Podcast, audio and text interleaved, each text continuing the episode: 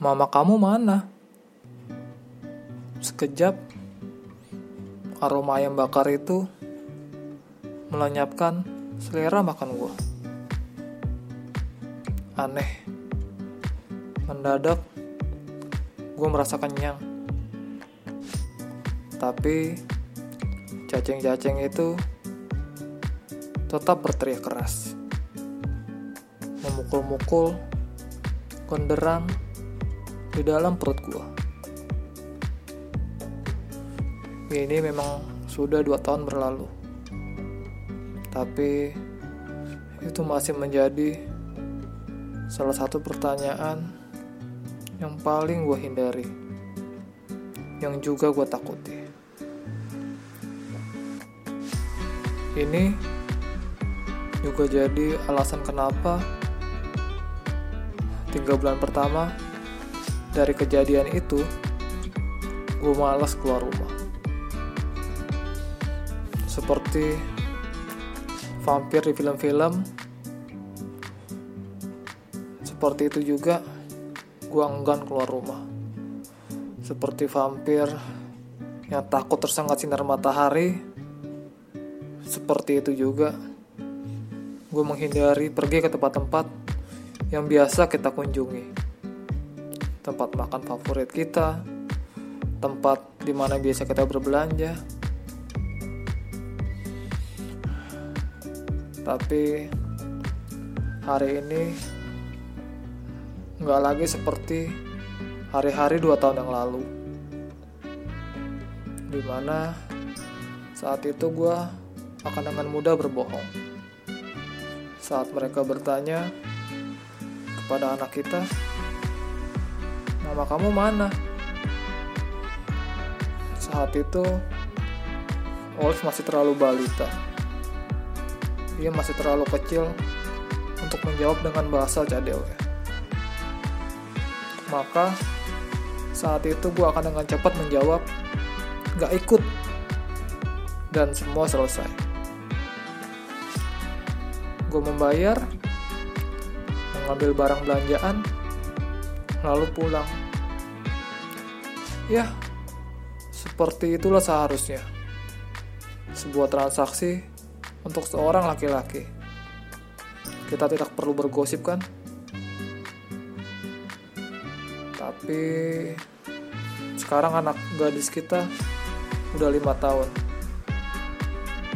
Gue jadi inget kemarin gue harus berdebat dengan dia soal lagu tentang daging anjing yang ya ubah liriknya menjadi daging sapi. Alasannya karena anjing itu lucu. Jangan dimakan katanya. Apalagi pakai sayur kol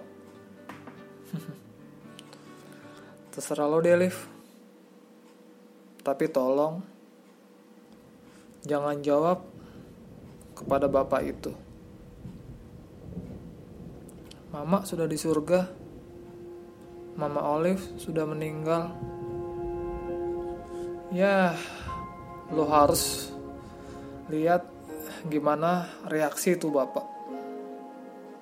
Reaksi kagetnya itu nggak cocok. Dia bakal lebih cocok terus membakar ayam itu hingga matang tapi dia lebih memilih menghentikan aktivitas membakarnya itu. Dia mendekat, bertanya dengan suara kecilnya. Beneran? Mendadak, gue merasa seperti vampir yang dilepaskan kertas mantranya dari jidat gue. Ini yang gue benci. Gue harus bereaksi, menjawab, bahkan menjelaskan. Karena bila gue tetap memilih hening, mungkin ayam bakar itu tak kunjung matang. Ya, saat itu gue merasa terdampar lagi ke masa lalu. Saat gue mulai bercerita secara singkat. Entah, itu pertanda gue belum move on, atau guanya aja yang emang sensitif. Tapi anehnya, setelah bercerita, gue malah merasa lega. Atau mungkin, itu malah menjadi titik balik gue sekarang. Titik balik gue untuk mencoba berdamai dengan diri gue sendiri, dengan jiwa gue, juga dengan hati gue. Ya, gue jadi pengen sharing semua lewat podcast ini, lewat media ini, tentang apa yang gue alami, apa yang gue lewati, juga cerita tentang keresahan-keresahan gue. Jadi, izinkan gue untuk tuangkan secangkir kopi ini. Dan kita mulai bercerita.